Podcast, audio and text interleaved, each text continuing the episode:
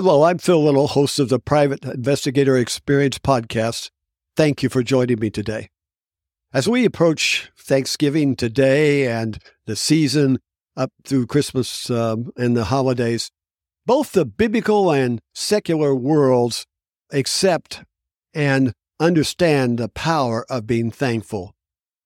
Unfortunately, too much of the cultural and particularly the younger generation in America has replaced being thankful with give me more and make it free. The education system has been hijacked with ideas that have focused on some of our failures, but leaving out the great accomplishments that America has had and the benefits to the rest of the world.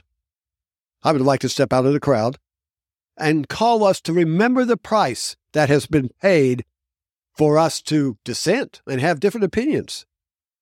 I'm calling for a remembrance on this Thanksgiving Day for those who today, while we're in our homes and with friends, who are standing watch away from their friends and family.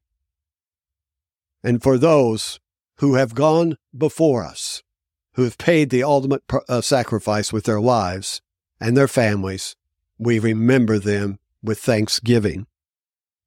Let us remember that if we want the freedoms that we have to continue for our children and grandchildren, then it's going to be we on our watch, this generation that is willing to stand up and fight if necessary, whenever necessary, for our freedoms, not depending on those in the past heroes and warriors that have fought and died.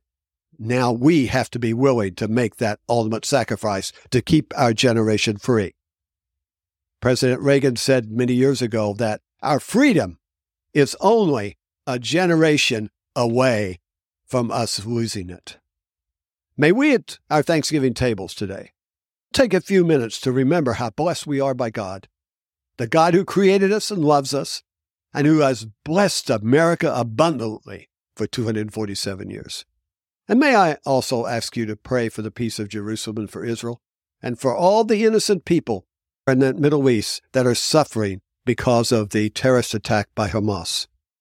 May God bless you, your family, and may God bless America. Happy Thanksgiving.